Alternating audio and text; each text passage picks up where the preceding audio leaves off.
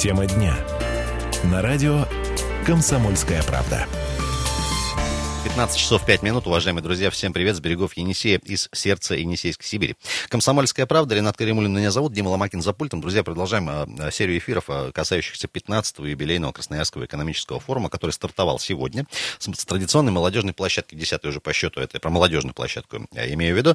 Завтра официальный старт, собственно, самих основных мероприятий начнется с пленарного заседания в десять часов утра. Сегодня, я думаю, что многие уже успели потестировать и онлайн-трансляцию, которая на сайте КФ у нас уже несколько раз идет. Так что, если даже не попадаете туда, внутрь МВДЦ Сибирь, можно это все спокойно дома на диване у себя или в офисе, или где вы там находитесь днем, все это дело посмотреть. Друзья, сегодня пообщаемся с нашим московским гостем, заместитель руководителя Федеральной антимонопольной службы России Виталий Королев у нас сегодня в гостях. Виталий Геннадьевич, здравствуйте. Добрый день, Ренат. Давайте с главного, наверное, начнем, собственно, про функции Федеральной антимонопольной службы. По мнению многих обывателей, главная задача службы, чтобы бензин не дорожал. Вот насколько это действительно исчерпывающий перечень ваших задач?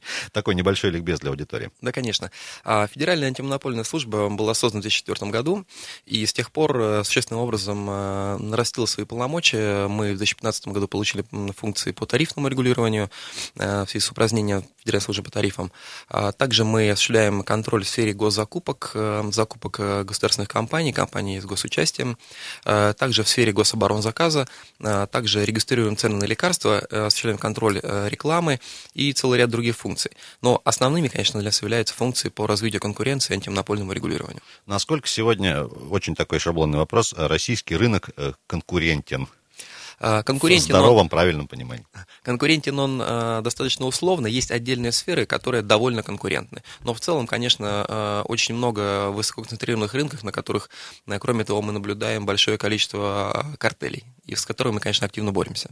Один из таких самых популярных вопросов, и бед называют, и болью называют, это вот, собственно, законодательство о госзакупках, тендеры, торги на производство любых там муниципальных бюджетных работ. Вот насколько все-таки в свое время, когда эта система была придумана, насколько она сегодня сработала, как вы считаете? Ну, я считаю, что система, безусловно, работает, и работает достаточно эффективно.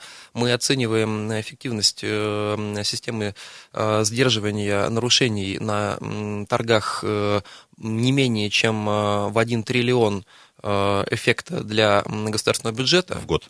В год, да. И это означает, что, конечно же, эффект есть.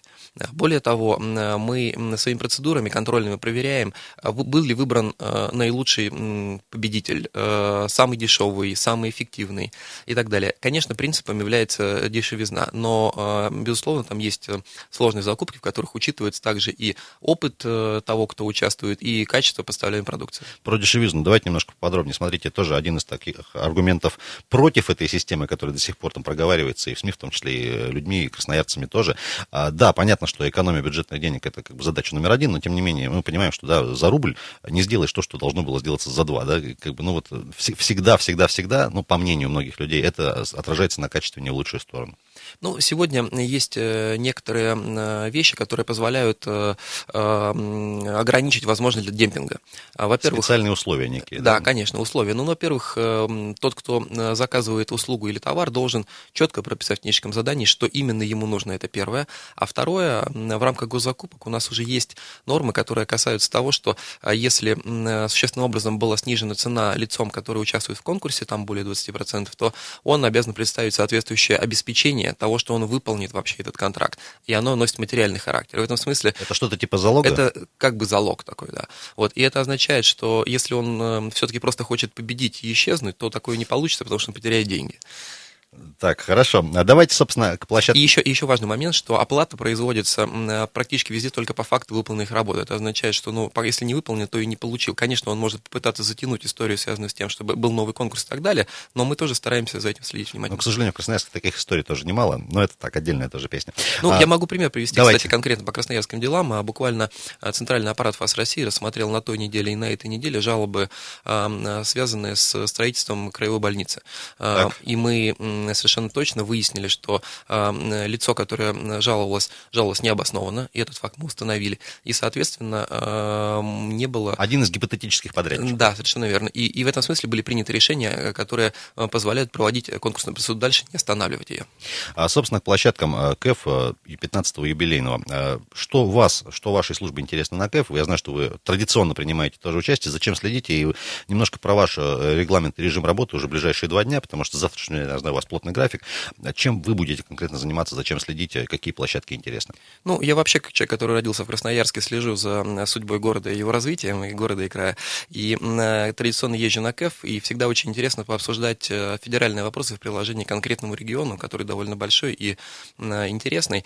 И на площадке этого КЭФа у нас будут такие круглые столы, как по развитию теплоснабжения. Это, соответственно, реформа, внедрение метода альтернативной котельной, который в том числе в Красноярске рассматривается как возможное к внедрению один из пилотов, пилотных регионов. Мы в свое время говорили о том, что новое регулирование тепла может вводиться исключительно по согласованию с субъектом Российской Федерации. Это означает, что если Красноярск и его власти решат, что им нужно вводить, они вправе это, безусловно, сделать. Потом второй круглый стол, который у нас будет очень тоже такой познавательный, на мой взгляд, это вопрос развития конкуренции в сфере электроэнергетики. То есть то, как мы дальше будем здесь двигаться, как мы будем сдерживать рост цены, как мы будем удовлетворять потребителей, и все это на конкурентной основе. И третий круглый стол будет у нас посвящен вопросам цифровизации в сфере энергетики. Какие можно применять новые технологии, бигдейта, блокчейн, может быть, где-то система распределенных реестров и так далее. Что касается метода альтернативной котельной, можно еще немножко тоже, переводя на русский язык, понятный, немножко разъяснить, в чем смысл вот этой истории? Метод альтернативной котельной предусматривает возможность установления в определенный период времени более высокого тарифа на теплоснабжение под обязательство компании построить инфраструктуру новую, либо модернизировать старую, либо реконструировать то, что требует реконструкции, в случае, если обычного тарифа текущего не хватает для такого развития. Принципом альткотельной является то, что стоимость ресурса тепла должна соответствовать стоимости нового источника теплоснабжения, поэтому и называется альтернативная котельная, как будет она построена взамен существующей. Ну, конечно, никто взамен существующей строить ничего не будет, ну, или в дополнение будут строить, но это как бы объясняет ценность этого ресурса для потребителя. Вы сказали, что с некоторых пор вопросами тарифного регулирования тоже занимаетесь, вот, а по поводу электроэнергии у нас тоже часто в эфире звучит вопрос, почему у нас есть там большие источники электроэнергии, тем не менее электроэнергия не бесплатная, вот и ГЭС приводят в пример и так дальше, ну, не только в Красноярске, в Красноярском крае есть гидроэлектростанции. Можно немножко вот как-то попытаться на этот вопрос ответить? Да, я постараюсь, хотя это, конечно, скорее компетенция Министерства энергетики. Но тем не менее. Да, да. В целом, все крупные электростанции, которые более двадцати пяти мегаватт, а, конечно, гидроэлектростанции все намного более крупные, и Сайно-Шушевская ГЭС, и Красноярская ГЭС, безусловно, вырабатывают электроэнергию и всю ее продают на оптовый рынок. После чего с оптового рынка ее приобретают. Оптовый рынок, он общефедеральный, разделен на, на две ценовые зоны. Это первая ценовая зона Европы и Уралы, вторая это зоны Сибири. Они продают это на оптовый рынок, после чего она замешивается дешевая энергия гидростанций с более дорогой энергией тепловых станций и продается обратно так называемым гарантирующим поставщикам, которые приобретают ее для всей территории, например, края в данном случае. У вас там Красноярскэнергосбыт. В необходимых объемах, скажем. В необходимых объемах для потребителей, чтобы их снабжать. После этого к стоимости электроэнергии, купленной с оптового рынка, замешанной ГЭС и тепловых станций, добавляется стоимость услуг по передаче электрической энергии, в данном случае это стоимость услуг МРСК Сибири, филиала Красноярскэнерго, и сбытовая надбавка гарантирующего поставщика Красноярскэнергосбыт. Она небольшая, она составляет до пяти процентов, до пяти процентов в конечной цене. И из этого складывается конечная цена. В этом смысле не совсем имеет значение от ГЭС этой энергии или откуда-то еще. Во-первых, она там ну, не меченая, во-вторых, она все равно замешивается. И в этом смысле, есть или нет ГЭС на территории конкретного субъекта, значение большого, как правило, ни о чем не еще не говорит. Да, да, поэтому, к сожалению, это вот такое распространенное мнение о том, что вот если ГЭС есть, то должно быть бесплатно, но так не получается. Более дешевая электроэнергия поступает тем, для кого ее меньше требуется, требуется трансформировать, а именно по сетям высокого напряжения, там просто сетевая составляющая стоит дешевле. Но когда нам нужно довести, например, для алюминиевого завода, но когда нам нужно довести электроэнергию до конкретного дома, ее нужно трансформировать несколько раз. Это означает, что нужно задействовать в цепочке производства гораздо больше технологический комплекс. Друзья, я напомню, что в гостях у нас сегодня заместитель руководителя Федеральной Федеральной антимонопольной службы России Виталий Королев. Сегодня общаемся также о площадках Красноярского экономического форума, который стартовал, я напомню, сегодня с молодежной площадки, и в ближайшие два дня тоже продолжится у нас в МВДЦ Сибирь. Можно будет посмотреть это все дело, и можно уже смотреть в онлайн-трансляциях, которые у нас организованы на довольно высоком качестве. Друзья, сейчас небольшая пауза, вернемся в эту студию буквально через минуту. Тема дня. На радио «Комсомольская правда». Продолжаем эфир из студии «Комсомольской правды» в Красноярске. пятнадцать часов и семнадцать почти минут в городе на Енисее. Ренат Каримуллин с вами, Дима Ламакин за пультом. И в гостях у нас сегодня Виталий Королев, замруководителя Федеральной антимонопольной службы России. Виталий Геннадьевич, еще раз приветствуем вас. Друзья, говорим, раз, говорим сегодня Ренат. В рамках КЭФ, собственно, о функциях, задачах и о том, чем занимается сегодня Федеральная антимонопольная служба. По поводу конкуренции на рынке электроэнергии еще тоже немножко продолжим. Смотрите, простой такой вопрос. У нас несколько десятков, по-моему, компаний, которые так или иначе поставляет электроэнергию в населенные пункты. У меня такой вопрос чисто очень такой простой, человеческий. Смотрите, есть, допустим, ветка ЛЭП, которая идет там от точки А в населенный пункт Б. Этот населенный пункт Б ограничен, там, ну, грубо говоря, количеством потребителей. Ну, не знаю, там, тысячи, допустим, их или, или миллион. Вот если одна ветка идет в пункт с населением миллион и с населением в тысячу, это значит, что вот первая ветка будет там жить в десять раз, в сто раз лучше, чем другая. Ну, во-первых, надо начать с того, что с точки зрения развития конкуренции в электроэнергетике не все виды деятельности одинаковые. Есть конкурентные виды деятельности, это производство электроэнергии и сбыт. Вы, видимо, говорите о сбыте да. электроэнергии. И есть услуги, которые носят, естественно, монопольный характер, это оперативно-диспетчерское управление, управление всеми электростанциями, всеми сетями, как они должны синхронизироваться и взаимодействовать. Вы знаете, что рынок электроэнергии специфичен тем, что электроэнергия производится и потребляется одномоментно, и хранение практически невозможно. И в Второй неконкурентный вид деятельности – это электросетевая составляющая, это передача электроэнергии. Это и ОДУ, и сети тарифицируются в полном объеме. Значит, у нас довольно давно уже в Российской Федерации, порядка десяти лет, действует так называемый котловой принцип тарифообразования на услуги по передаче. Это означает, что на территории одного субъекта тариф на передачу для всех компаний, для всех, вернее, потребителей является одинаковым. Они платят котловой тариф. Внутри этого котлового тарифа есть распределение, то, что получает крупнейшая компания, как правило, это государственная компания МРСК, в данном случае МРСК Сибири, филиал Красноярскэнерго или любой другой филиал.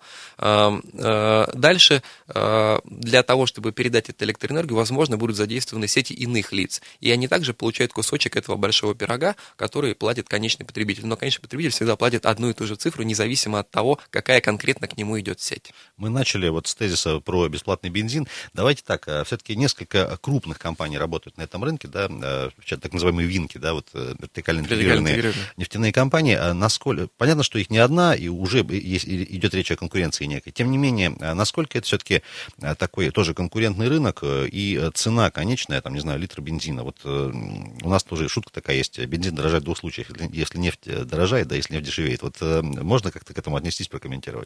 Ну, вы знаете, действительно, рынок бензинов не является слишком конкурентным, потому что, конечно же, здесь преимущество имеют ВИНки, потому что у них есть и свои заправки, и свое топливо, которое они на них продают. В то время как независимые компании, небольшие, которые хотели бы очень сильно конкурировать, они все равно приобретают у этих же ВИНков соответствующие... И вынуждены продавать дороже. Вынуждены Но... продавать либо дороже, либо, ну, в любом случае, с какой-то маржой. В то время как ВИНки, конечно, могут там внутри себя организовывать трансферное ценообразование и так далее. Мы, безусловно, с этим будем боремся, но в целом здесь ситуация не такая простая, как может показаться на первый взгляд, тем более, что у нас время от времени есть нестабильные ситуации, связанные с плавающим спросом, когда-то он выше, когда-то ниже, а плановые ремонты соответствующего оборудования нефтехимического и так далее. То есть здесь, конечно, служба всегда держит на контроле эти вопросы, но я сам как потребитель тоже вижу, что иногда как бы, цена на заправке, ну, в общем, меня это слегка удивляет. Не, я еще разверну немножко вопрос. Понятно, да, что,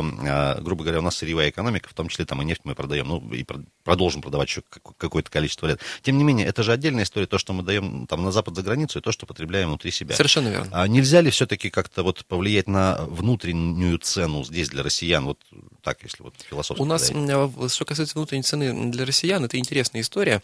Она аналогично решена в секторе нефтепродуктов и в газовой сфере. Если мы говорим о приобретателях компаниях, то они могут приобрести, приобрести как газ, так и нефтепродукты на бирже.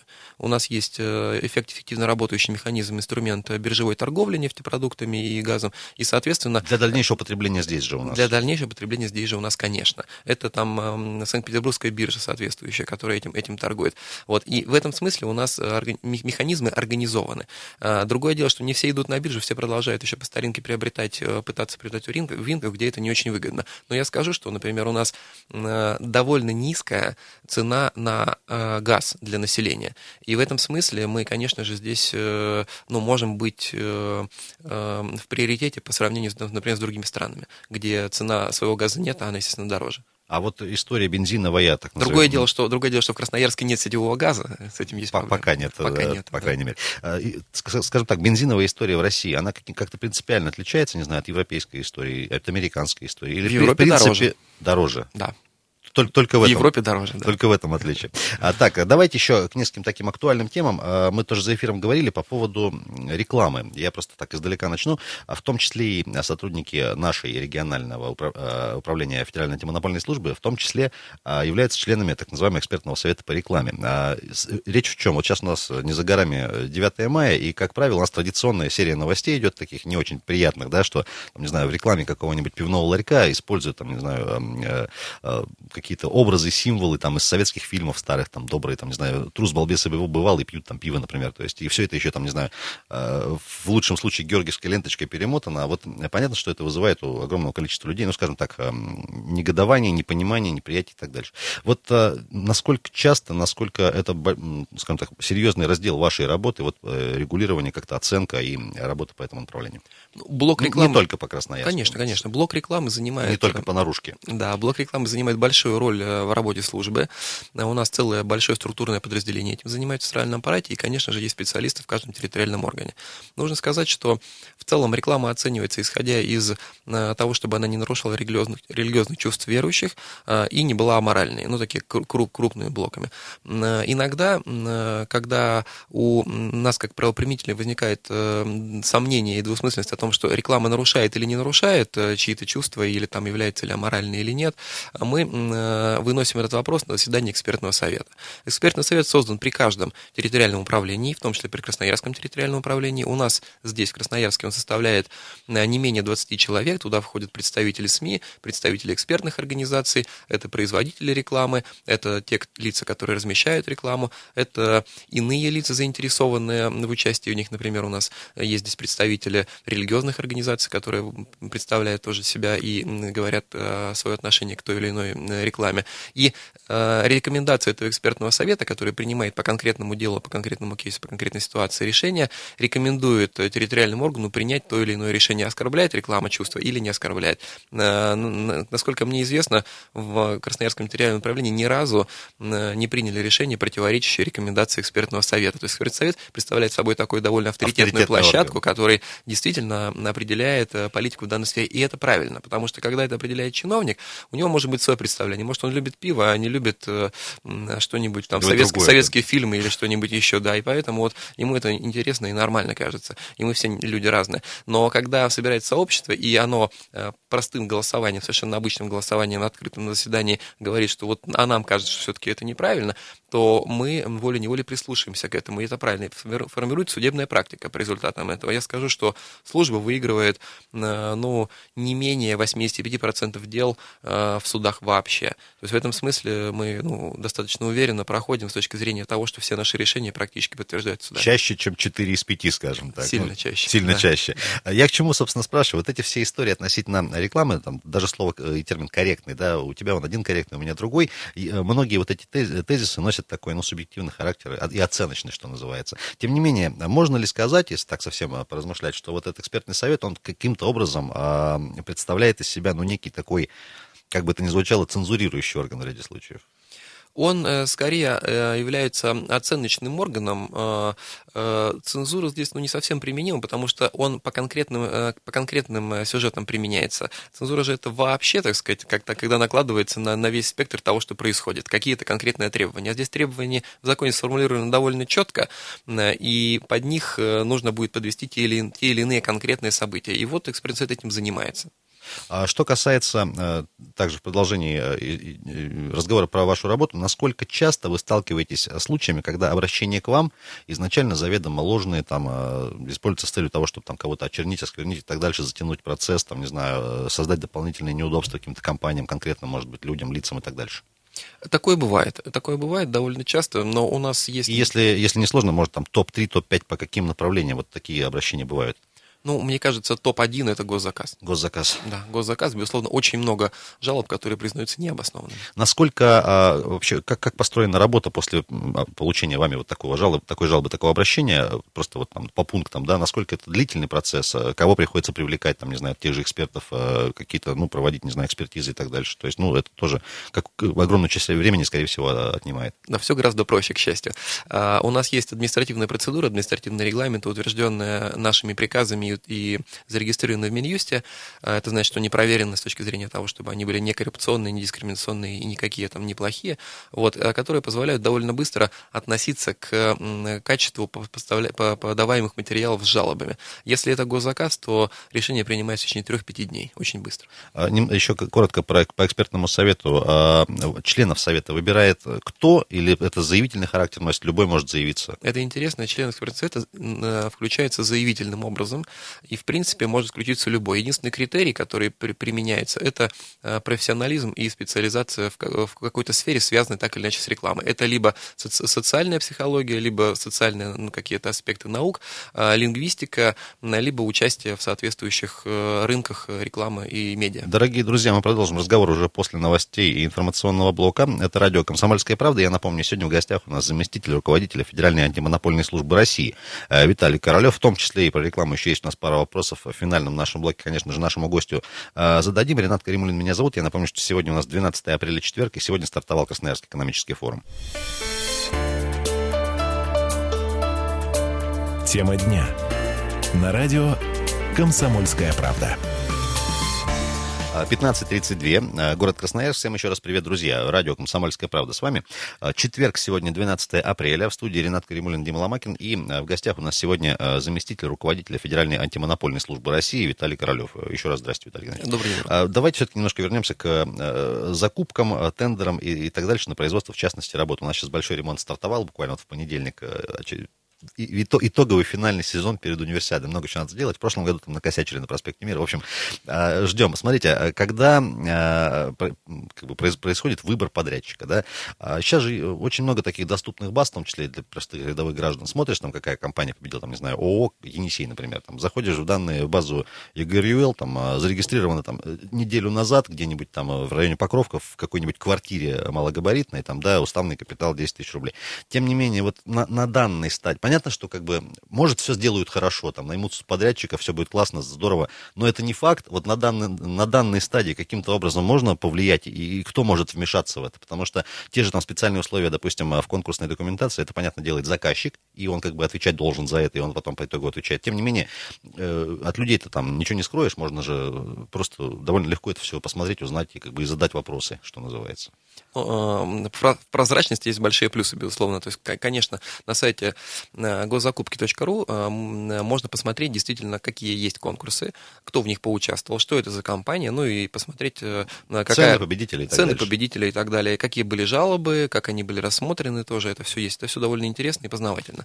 Вот. Но скажу, что для крупных строительных торгов, как правило, есть некое, некие ограничения. Для того, чтобы прийти на, на стоимость лота, скажем, в миллиард, нужно там, до этого построить там, два лота по двести, например, миллионов. Чтобы прийти хотя до... бы. Хотя бы, да. И чтобы прийти потом на сто миллионов нужно построить на десять. То есть вот так, такие принципы есть, и они позволяют поступательно компании на этом рынке продвигаться. То есть если это действительно компания, которая только появилась, как правило, если заказчик добросовестный и сделал конкурсную документацию все правильно и все необходимые присмотренные законом возможности использовал для ограничения недобросовестных участников, это конкурс будет нормальным. А проводится, ведется ли какой-то рейтинг по регионам, где меньше всего жалоб там, да, на некачественно сделанные работы, потому что изначально были некачественно проработаны вот эти конкурсные документы? Но у нас Допустим, же... по стройкам, по дорогам, или такой статистики, статистики нет? Статистики, думаю, что нет, но я вам скажу, что у нас же не только обращаются регионы, у нас же гос... госзаказчики, это и, и, и крупнейшие там министерства, ведомства, там еще какие-то бюджетные учреждения, это госкомпании по двести двадцать третьему закону, и в этом смысле здесь у нас ну, вал заявлений довольно большой, и статистика появляется довольно хорошая в, этом, в этой связи. Так, давайте еще к одной большой истории, совершенно свежей, вот мы сейчас за эфиром коротенько об этом упомянули, Госсовет при президенте России, который состоялся на минувшей неделе, и национальный план развития конкуренции, если я не ошибаюсь, так он совершенно называется. Верно, совершенно верно. Расскажите, что за история, зачем сегодня возникла необходимость разрабатывать какой-то план, вот можно тоже. Ну, это возврат к началу нашего разговора о том, что конкуренция на рынке Российской Федерации во многом ограничена крупнейшими монополиями, крупнейшими государственными компаниями, и сильная картелизация экономики имеет место. Хотя, хотя мы с ней, конечно, боремся, и это наша основная задача.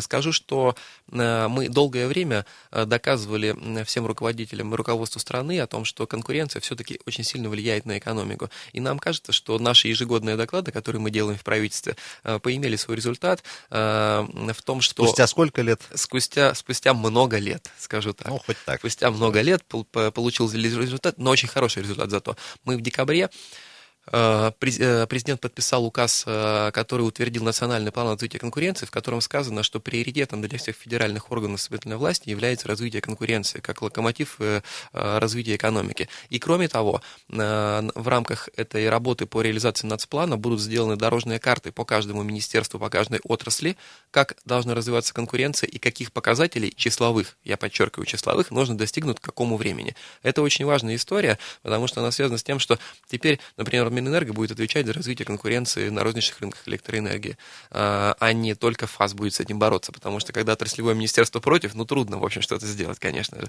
И очень важный момент, который был, вы сказали про Госсовет, это трансляция этого месседжа о том, что нужно развивать конкуренцию в регионы. На Госсовете присутствовали все губернаторы.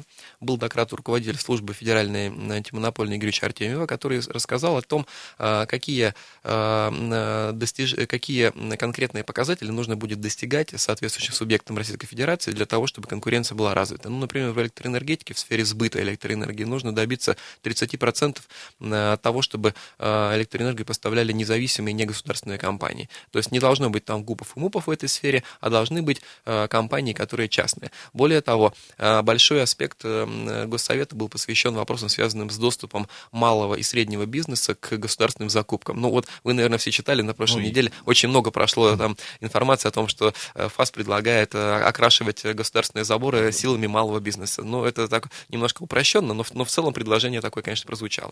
Скажите, пожалуйста, гипотетически, вы говорите, что сейчас дан некий посыл, в том числе и главам регионов, да, достигать определенных количественных цифровых показателей к определенным датам. Можно ли предположить, что вот эта конкретная история станет одним из, скажем так, критериев оценки эффективности губернатора? Она точно ей станет. Это, во-первых, точно станет. Точно станет. Во-первых, во-вторых, губернаторы на Госсовете высказывали некоторые опасения в рамках того, что, например, они говорят, ну вот у нас, знаете, нет какой-то отдельной сферы, и мы ее развивать не можем, и достигнуть таких показателей не можем по объективным причинам. Угу. Ну, есть такие причины, действительно, есть. Поэтому в нацплане и в этих вот дорожных картах, которые будут утверждены... Индивидуальный будет подход какой-то? Не будет подход не индивидуальный. индивидуальный, но будет позволено субъекту федерации выбрать восемьдесят процентов, которые он будет выполнять, а двадцать процентов, чего он не может выполнить, конечно, выполнять он... В том числе, чего и в принципе у него не развито. Чего, например, развито, в принципе да? не развито и нет, да, конечно, ну не надо будет Упомянули делать. доступ, возможности или свободу доступа малого бизнеса, в том числе и крупным каким-то заказам. Насколько сегодня это просто декларация, декларативный характер носит, или есть примеры, когда действительно уже малый бизнес включается, и кто здесь как бы главную роль играет, не знаю, воля губернатора губернатора того же или главы муниципалитета крупного. Вот есть ли какие-то уже примеры сегодня? Примеры есть, у нас еще пока... Если, если не сложно по регионам, там, что Попробуем. это? Там, может, Москва, Сочи, там, Крым, Попробуем, например? Да. Ну, смотрите, в Москве есть тоже квота на привлечение малого, среднего бизнеса. Это история квотируемая. Квотируемая, совершенно верно. Более того, у нас на федеральном уровне уже эти ограничения были поставлены. Другое дело, что они сложновато работают, потому что иногда есть случаи, когда крупная компания начинает дробиться и говорит, что я теперь малый бизнес. Как бы. Но в группе лиц, конечно, это не похоже на малый бизнес uh-huh. совсем. Мы над этим работаем, чтобы такого не было. У нас создана в России целая госкорпорация по развитию малого и среднего бизнеса, которая, собственно, занимается такими пакетными решениями для малого бизнеса, как он может поучаствовать в госзакупках, как он может принять участие в каких-то иных там торгах, которые позволяют ему набрать, так сказать, вес, опыт и возможность работы и получения, зарабатывания денег. Например, мы недавно проводили крупное совещание под председательством первого вице-премьера Юрия Шувалова в Архангельске, и там обсуждалось подробно, как вовлекать малый и средний бизнес в работу с регионами. Вот работа корпорации эм эс пэ здесь на важном месте находится. Если кто-то заинтересуется, могут зайти на сайт эм эс пэ корпорации и посмотреть, какие там есть предложения. Там есть очень серьезные, хорошие вопросы. Добро числе... пожаловать на сайт, что называется. Да, да, в том числе, там, например, по, по выгодным кредитам. Виталий Геннадьевич, смотрите, по поводу все-таки еще истории с планом развития конкуренции. Можно, в вашем понимании, какие-то конкретные инструменты развития конкуренции, которые, может быть, уже были порекомендованы, в том числе и главам регионов, в каких направлениях работать? Ну, например, у нас есть пример городского транспорта, который перевозит граждан. Мы считаем, что здесь не обязательно, чтобы это делал государственное муниципальное предприятие, да, какое-нибудь, а это могли бы делать частники. И примеры, и примеры эффективной работы частников в этой сфере есть, потому что здесь нет никаких... Где? В Москве. Например, например а в Москве. Насколько это бизнесу действительно интересно? И главная задача зарабатывать в этом смысле. Это, да? это, это же не это, какая-то социальная там, это, дополнительная это правда, но бонусная я, функция. Это правда, но я помню и по, и по истории с Красноярском, когда я здесь жил, здесь во всяком случае точно совершенно было очень много частных предприятий, занимающихся извозом населения с точки зрения там, ну, вот, их и сейчас немало. Да. Но это значит, что, видимо, экономическое здесь что-то есть. Хорошо, но это не предполагает какое-то частичное субсидирование, в том числе и бюджетное, да, каких-то а, выпадающих... Там, здесь, здесь, скорее, здесь скорее... это может быть определение, связанное с тем, что мы определенным образом квотируем и нормируем стоимость этих перевозок, и если субъект считает, что он должен поддерживать и социальные перевозки, и их стоимость на, на низком уровне, он может, конечно, субсидировать. Есть еще такая тоже большая тема, извечный вопрос, наверное, который в том числе в Красноярске, для Красноярска актуален, по поводу, скажем так, доли налогов, поступаемых от субъектов малого предпринимательства и крупника нашего, да, там у нас есть там, три, четыре, пять компаний, которые там семьдесят процентов дают бюджетных доходов, и есть, там, условно говоря, там сорок тысяч мелких предпринимателей, которые работают, работают в белую. Тем не менее, суммарный доход бюджета этих там не более трех процентов. А возникает вопрос, все-таки нужно какие-то меры поддержки оказывать, там, в том числе законодательные, да, там, вот, этим небольшим предприятиям, если их доля, в принципе, она как бы, ну, чуть-чуть ли не там на уровне погрешности? Вот как ну, вы считаете? Ну, на самом деле, у нас уже сейчас есть определенные налоговые режимы, которые позволяют им более просто работать. Это упрощенная система налогоображения, четыре процента с оборота. И у при... нас и налоговые каникулы, в том числе, и, налог... и, пару лет назад. И контрольные каникулы для них. Например, Федеральная антимонопольная служба не возбуждает дело в отношении малого и среднего бизнеса, за что нас долго критиковали. Мы сказали, ну хорошо, мы не будем их трогать, пусть работают. Уже в течение какого времени вы этого уже не делаете? Уже довольно давно, мы года два не делаем уже этого. Угу. И еще давайте тоже, у нас пара минут есть, такая тема относительно в целом конкуренции в России. Смотрите, вы упомянули там, да, монополизацию и картелизацию, там, в том числе и бензинового рынка. Тем не менее, если взять другие сферы, например, там, сельское хозяйство в Красноярском крае. У нас тоже там э, огромное количество, большинство там всей продукции, допустим, по сельскому хозяйству дают тоже там три-четыре-пять там компаний, ну, условно говоря. Тем не менее, как вы считаете, по каким секторам экономики все-таки у нас там за последние сколько, ну, не знаю, двадцать там, лет, современной России двадцать пять, мы добились серьезных результатов в плане конкуренции? Ну, я скажу, что, пожалуй, в плане конкуренции мы получили независимых строителей. Рынок практически конкурентный, и, в общем, здесь довольно мало участников госучастия. Мы получили довольно конкурентный рынок теплоснабжения, практически все компании частные. Много компаний в сфере электроснабжения частных, ну, правда, уже много и государственных тоже появилось опять после реформы электроэнергетики. То есть есть сектора, в которых... Ритейл? Ритейл, частный весь. совсем нет торговли государственной, практически не осталось. Поэтому здесь, конечно, ну, показатели определенные есть. Другое дело, что это все нужно регулировать и нормировать. Мы знаем, что торговые сети, как ритейлеры, начинают диктовать условия производителям и говорят: нет, мы закупим вас очень дешево, а зато продадим потом очень дорого. Здесь тоже большая работа проводится. А история с «Магнитом» — это из, из серии чего? История с «Магнитом» — это из серии государственного монополизма и его усиления. У нас меньше минуты. Виталий Иванович, давайте еще раз проанонсируем ваши, вашу работу на КЭФе очень коротко. И небольшое пожелание нашей аудитории. Будем прощаться, к сожалению.